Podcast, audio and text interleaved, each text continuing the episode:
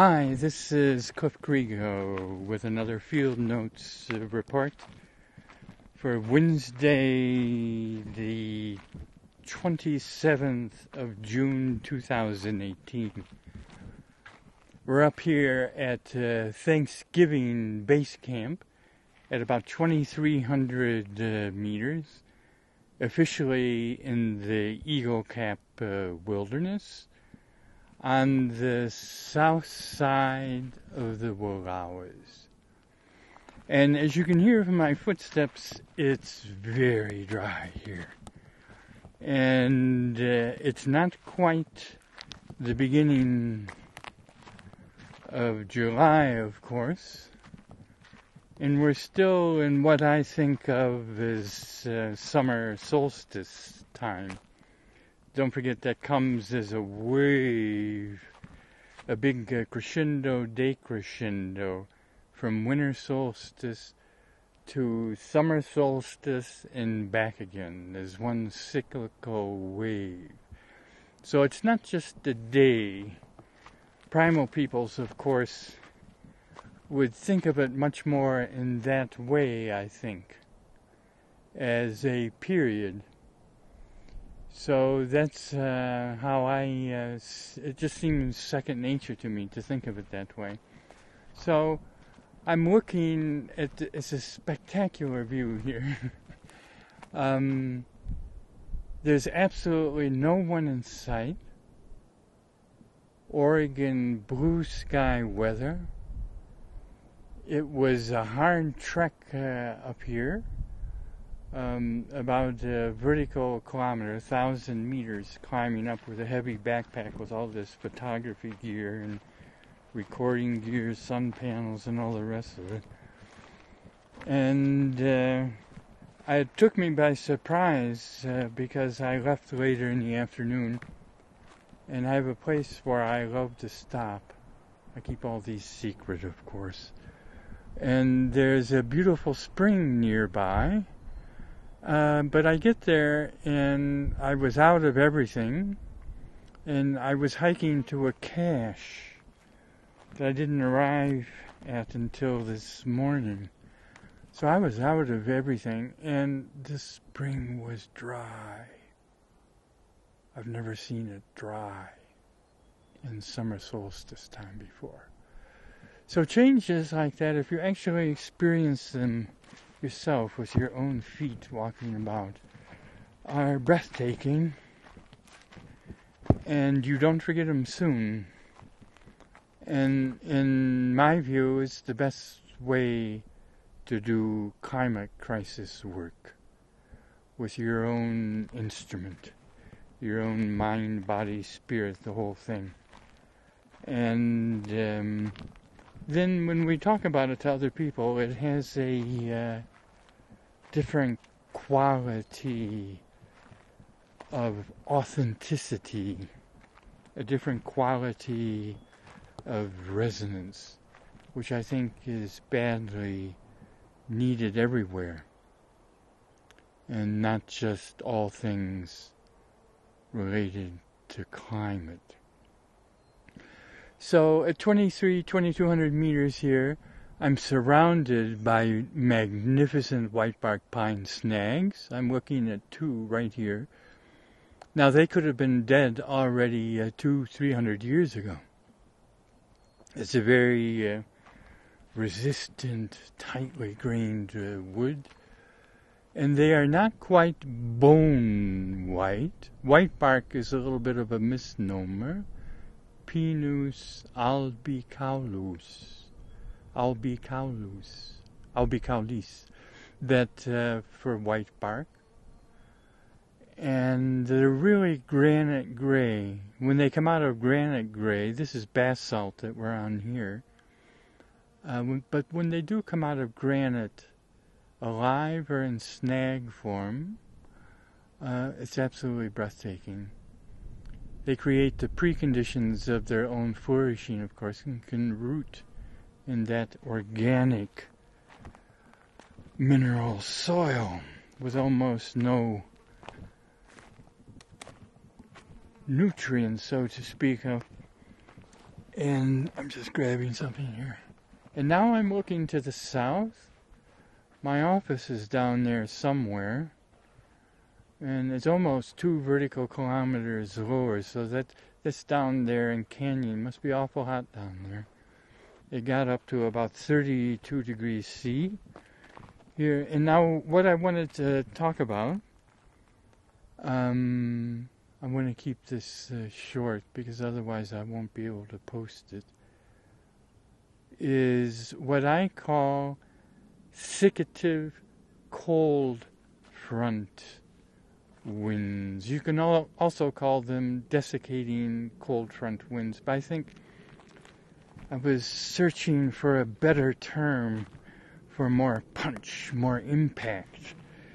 And I, I, I have a habit of reading etymological dictionaries, and I just love to do it and do so almost daily.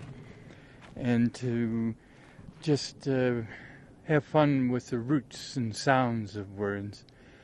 Siccative, I had uh, I wasn't familiar with. If you were an art historian, you would know it as a noun for added uh, chemicals uh, to paint to help them dry more quickly. Um, but the the Latin, Greek, Proto Indo Indo-European uh, European root, siccus, is dry, thirsty, without rain. Now that's spot on. Dry, thirsty, without rain. The official, last time I checked, the official snow water equivalent for the nearest by SNOTEL station was 39%. And I'll do another report on that magnificent new uh, LIDAR technology where they're reading snowpack from the air with NOAA, for the most part down in California.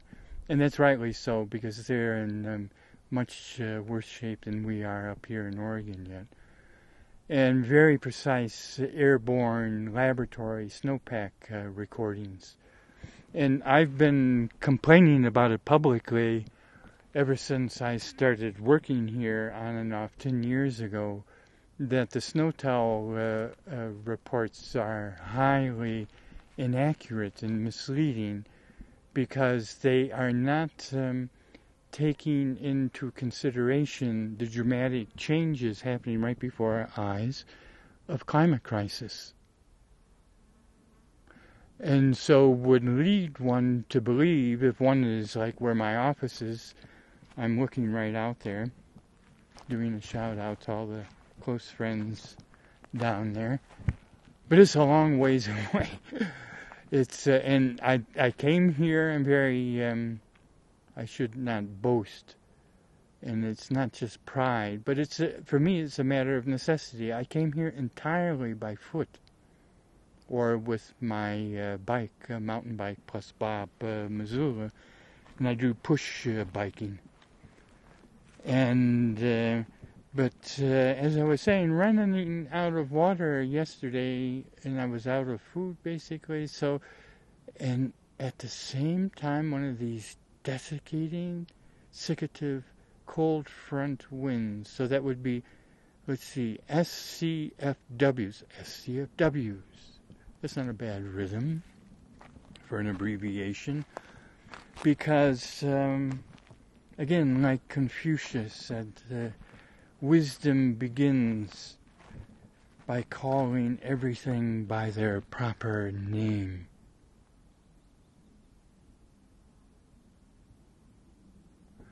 And while up here, there are many new things that are not on our map of uh, Mother Nature and our relationship with Mother Nature. So I'm looking to the north, I'm turning around, and I obviously have a viewpoint in all four directions here, up here at Thanksgiving Base Camp. It's a very great privilege to stand here right now. But it's also uh, a very great uh, responsibility because remarkably, this is official wilderness, but I have not seen a single soul in two full days with perfect conditions, Oregon blue sky weather. If this were the north side, say coming out of Joseph, there would be hundreds of people doing day hikes here. Now, we're not advocating hydrocarbon man trampling of uh, a pristine meadow. But we are advocating, is that a good word? Pilgrimage. Pilgrimage is uh, purification and uh, spiritual science, artistic work. So I wouldn't have to say a thing, and that means that we come with all humility. Humility.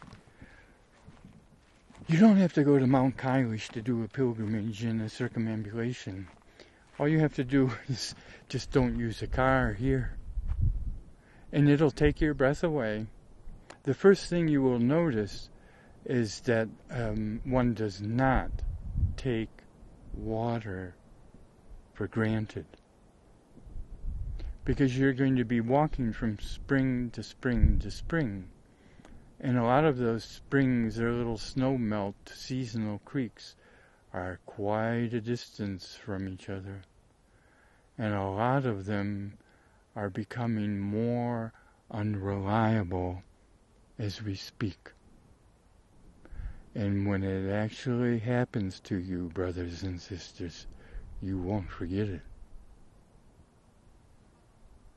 What is it, like two billion people walk to fetch their water every day, infrequently of questionable quality. And up here is a mountain monk pilgrim. I feel sorry for myself. No, I'm just kidding. But I, I have to walk about 300 meters to get world class water coming straight out of the earth at about four or five degrees centigrade unfiltered. You drink it right from Mother Earth. Now that be healing, especially after, for me it was just 24 hours. But you'll never forget that experience. So what's the first thing I do with it is, is to lug it back to camp and make coffee. But all of those climate brothers and sisters around our living planet. Think of that once or twice a day. Water is one of the heaviest things on the planet, right? Don't think we're going to be taking water in spaceships anytime soon. And things are getting drier and hotter. And um, I just saw a nutcracker. I wish they would come in. The first thing they did when I arrived here, much earlier than I thought, is that they completely surrounded my camp. And of course, I uh, is that um, yeah. Can you hear? I hope they come this way. It looks, I can't quite say it, but it looks like we have a uh, healthy uh, white bark pine cone crop. And so they keep track, they wouldn't be quite harvesting seeds yet, but they keep track of that. So they fly in clusters, groups, bands. This was a small one of about 10. So they surround my camp just to look at Cliff. And of course, they remember me. They have a the most developed, certainly in the avian world, memory of any uh, bird species. Think of that. They can remember thousands of caches. Now, avian friends, how these things are counted, we've opened. Uh, they must be inferring from statistical data. But uh, uh, there are many things you hear about uh, corvids um, and um, Clark's Columbiana Nucifraga, Clark's Nutcrackers. I just call them crackers. But I always hear them before I see them. And I did uh, this morning as well. So they surrounded my camp to say hi. Here comes Crazy Cliff with all the gear. What? And, and then they'll see the smoke of the fire. That must be of some interest uh, to them. And they're, think of that, they're up here all year round. I wish I could say the same for myself. Just to be with these pines. It would be possible. So, with some industry, I hope to increase, I don't want to say that, the amount of time. Increase, well, for want of a better expression, the amount of time I'm up here. Yeah, there's some more. But they're a little bit too far away to pick up. But I'm surrounded by whitebark pine here. And the great uh, subalpine firs. Abies lasiocarpa.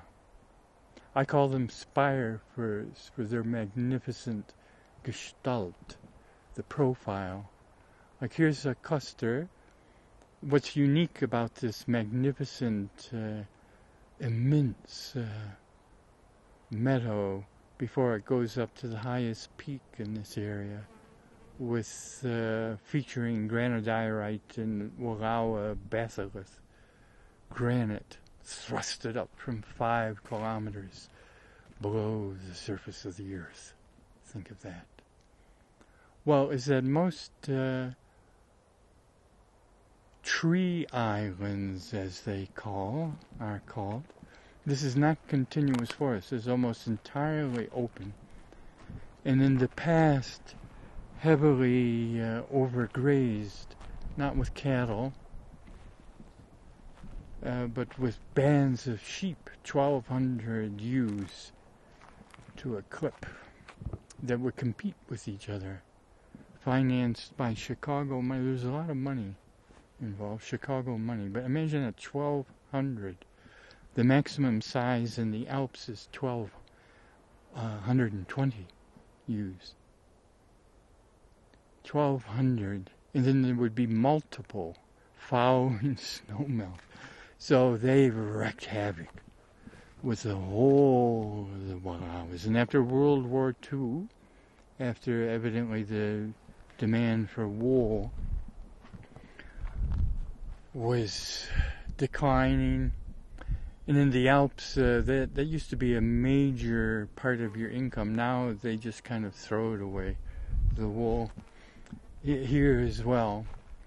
There's a rumor that the price is picking up because evidently the Chinese see that they might have good use for it.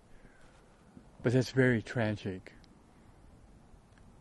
So uh, I would be all in favor of smaller bands of 120 with a shepherd, but uh, who on earth around here would ever do that?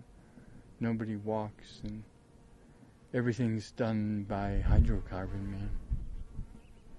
But because of that overgrazing, native invasive species like a kind of field lupine have come over and just taken over the entire meadow. And what this looked like originally here is anybody's uh, conjecture. But the white barks were most likely not, uh, that's a theory, not a fact, seriously affected by the overgrazing. They could be, that's still grazed by cattle, think of that.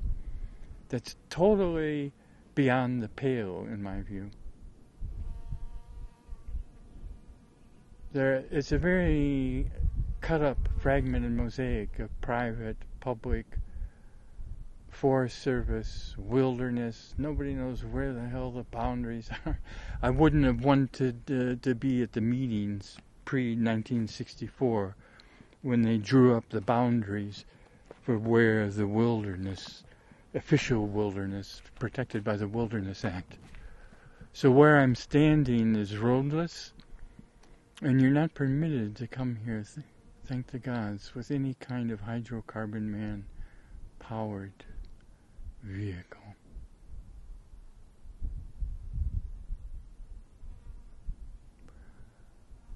But siccative siccus, dry, needing rain without rain.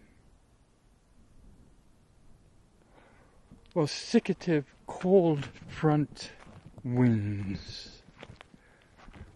I'm walking some of this, through some of that field lupine. There are many species of lupine.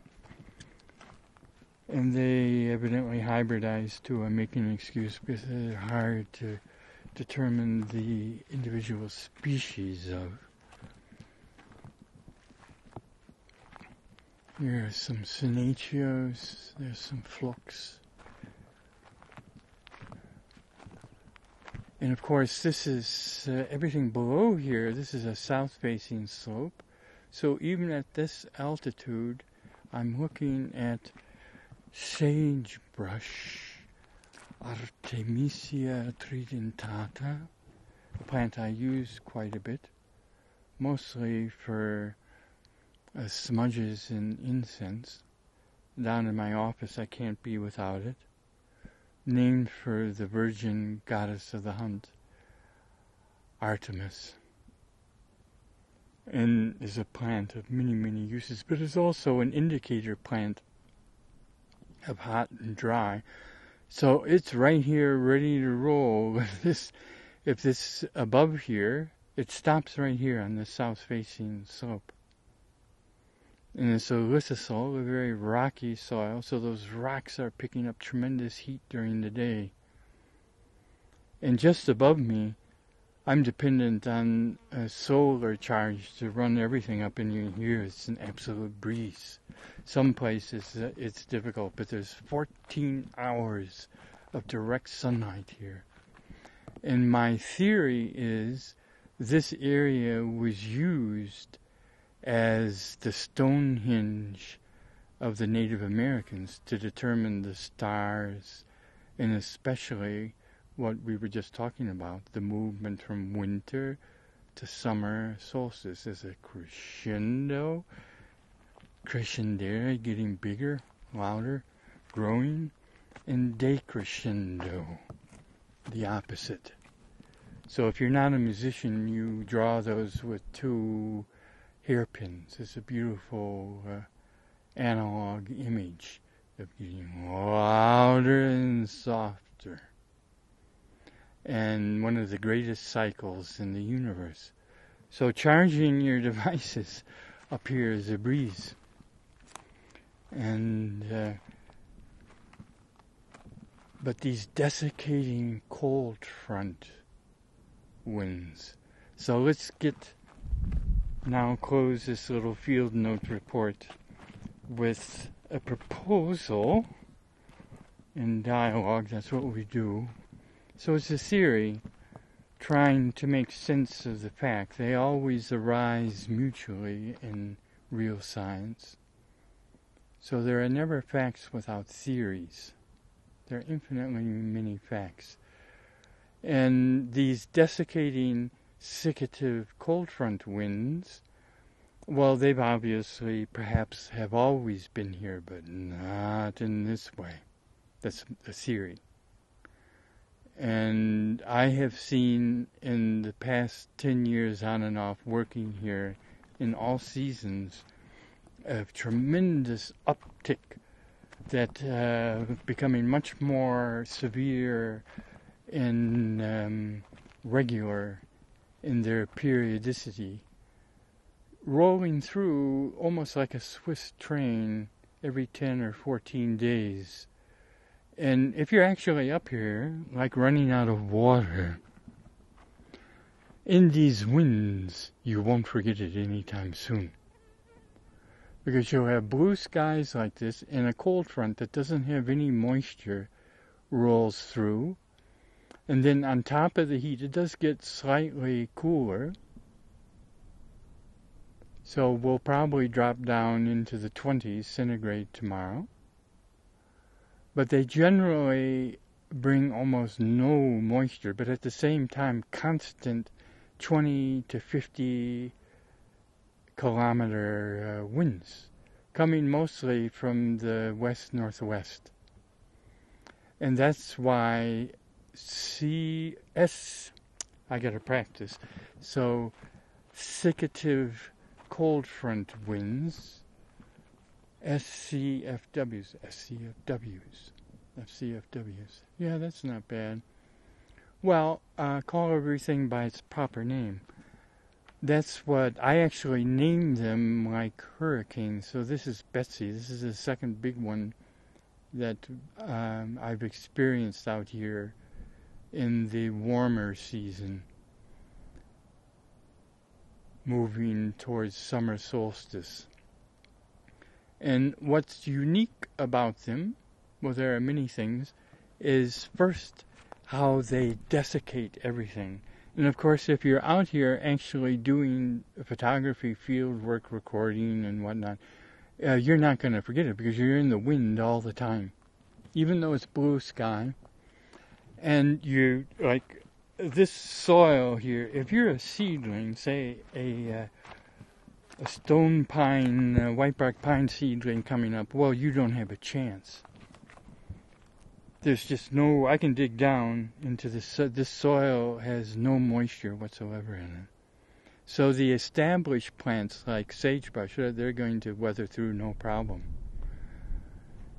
Here's some Indian paintbrush, that'll make it. No, the Phlox, that's a cushion plant, so it's designed for drought.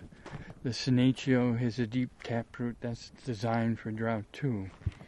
But um, which ones are the conifer species? So we have, this is the limit of Douglas fir, right here. I'm looking at some. They don't go any higher than this and everything below this 22, 2300 meters, interestingly, that's the limit of the glaciers of the uh, Pleistocene. So it's 20,000 years ago to 10,000 years ago when they started to pull back. So in glacier time, that's an in and out breath. Think of that. And it carved this flat, undulating, up and down, magnificent, huge uh, meadow with very labyrinthian, aperiodically distributed tree islands that are probably, uh, they always begin. This is Linda Tomback's work, excellent work the editor and founder, I think, of the uh, Nutcracker newsletter, together, I think, with Robert uh, Keane in Montana. Excellent, excellent work. But um, the tree islands is kind of self-evident. I'm looking at one in the distance. It's about 150 meters away. And there is a magnificent old growth that's in steep decline. It doesn't hear us steep decline. I mean, how would you be just, oh yeah, Cliffy's in steep decline. well, thanks.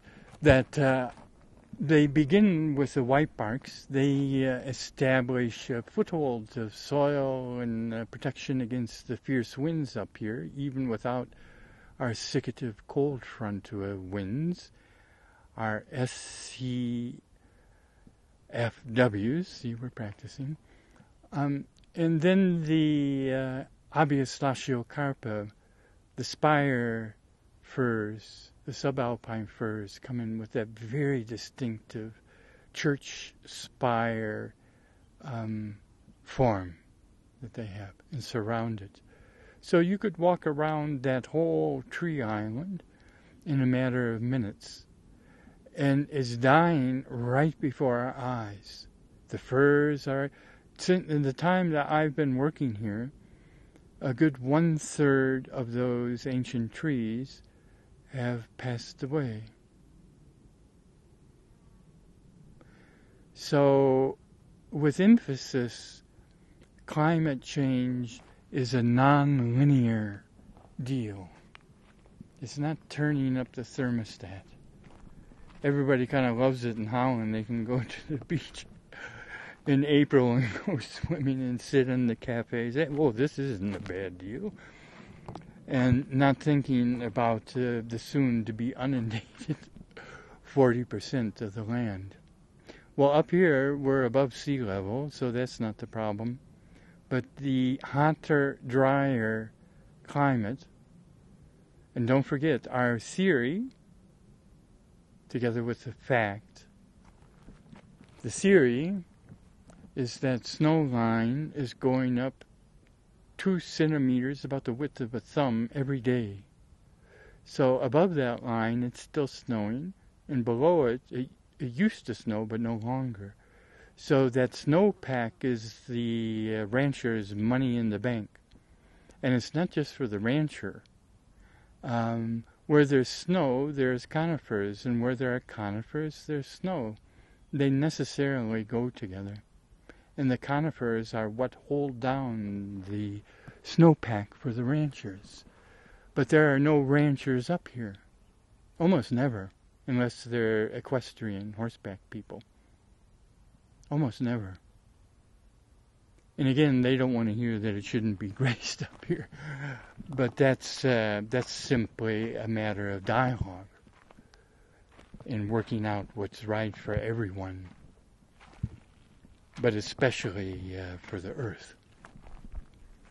And uh, it has to be based on actual fact, an actual, real, vibrant, exploratory, explanatory theory. Well, the theory is that these winds, their siccative effect, is very profound. And they are definitely fire winds. We've been blessed. I mean, it's fire in this part of the Northwest is a roll of the lightning dice.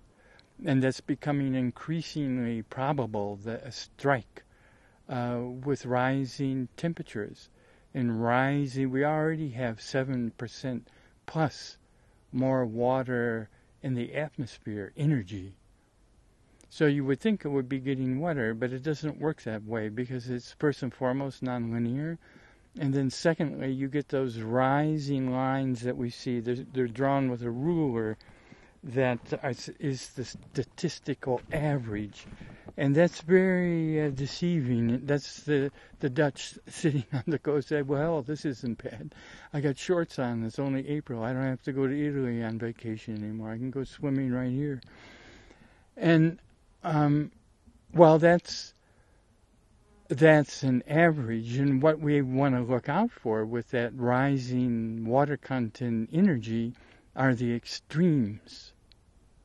Too much snow at the wrong time too much rain, which isn't being held at the wrong time, causing flooding, taking down snowpacks.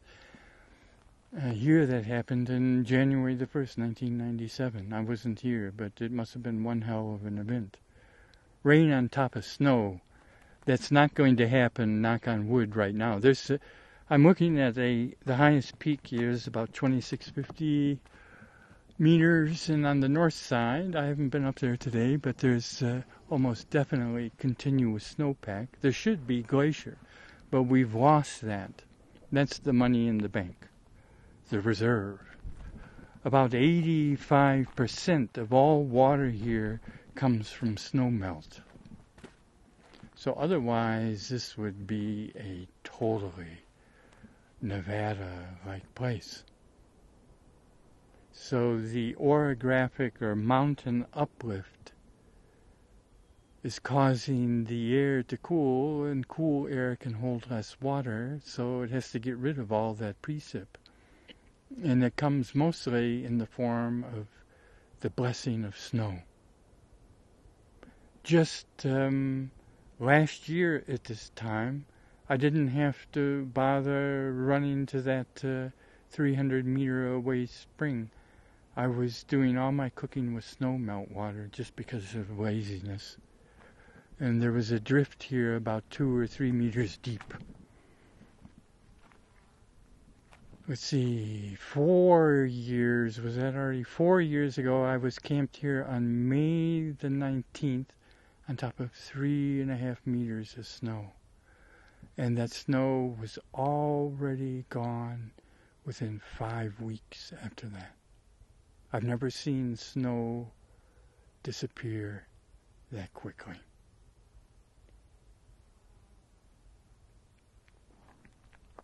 Little chipmunk is showing himself munching. What is he munching on there? They're being very simple. I'm up here without a tent, hoping for the best.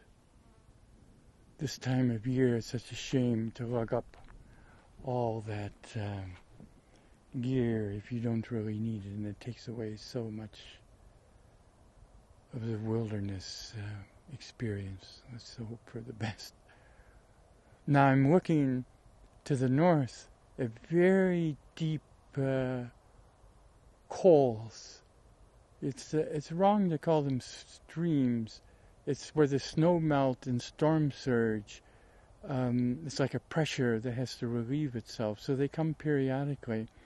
Normally, those would still be entirely filled with snow and very, very difficult and quite dangerous especially just for backpackers if you don't have crampons and an ice axe.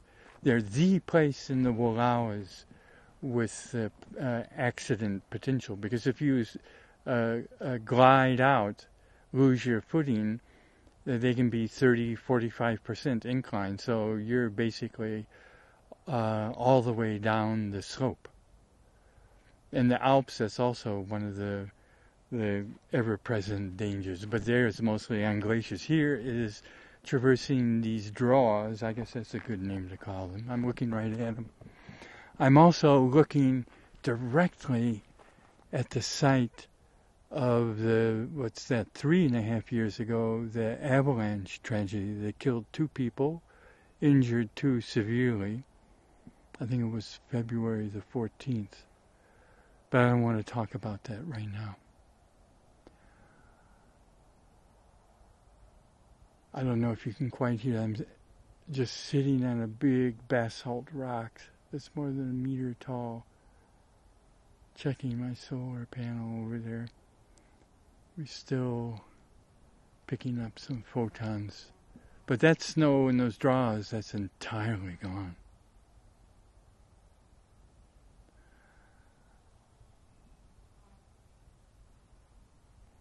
So siccative, cold front winds, desiccating cold front winds. Which do you like better? I like siccative, siccus dry without water because it sounds like sick.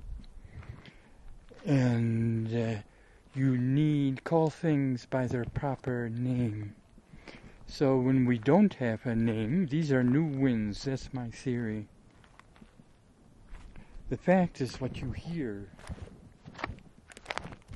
that's not snow, that's dry earth everywhere. And what does it take to dry out a white bark pine?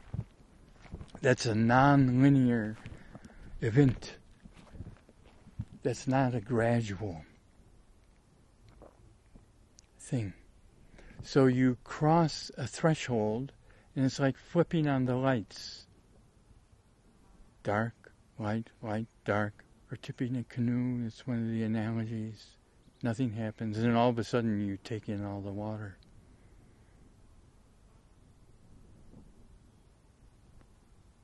And at one point, they don't have enough water to perspire, respirate, so that they can cool off.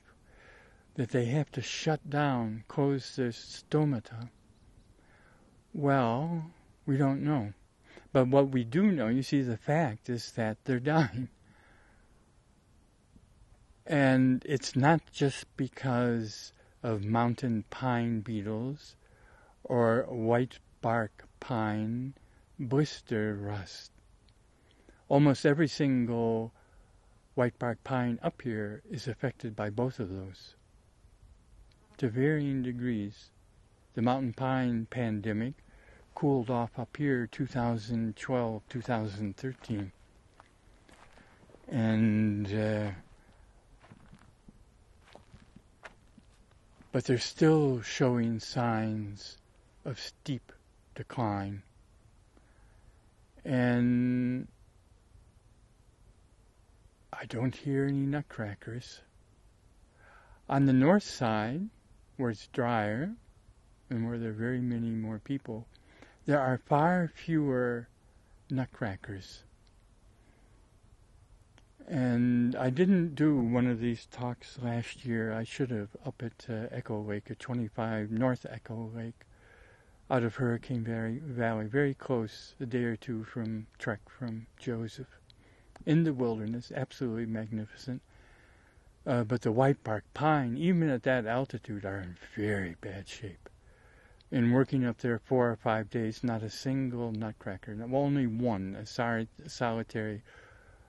And I don't understand enough. I don't know if anybody does about nutcrackers to say, well, do they just do, do the old uh, ones just stay at the burnout, worn out places as kind of a potential messenger?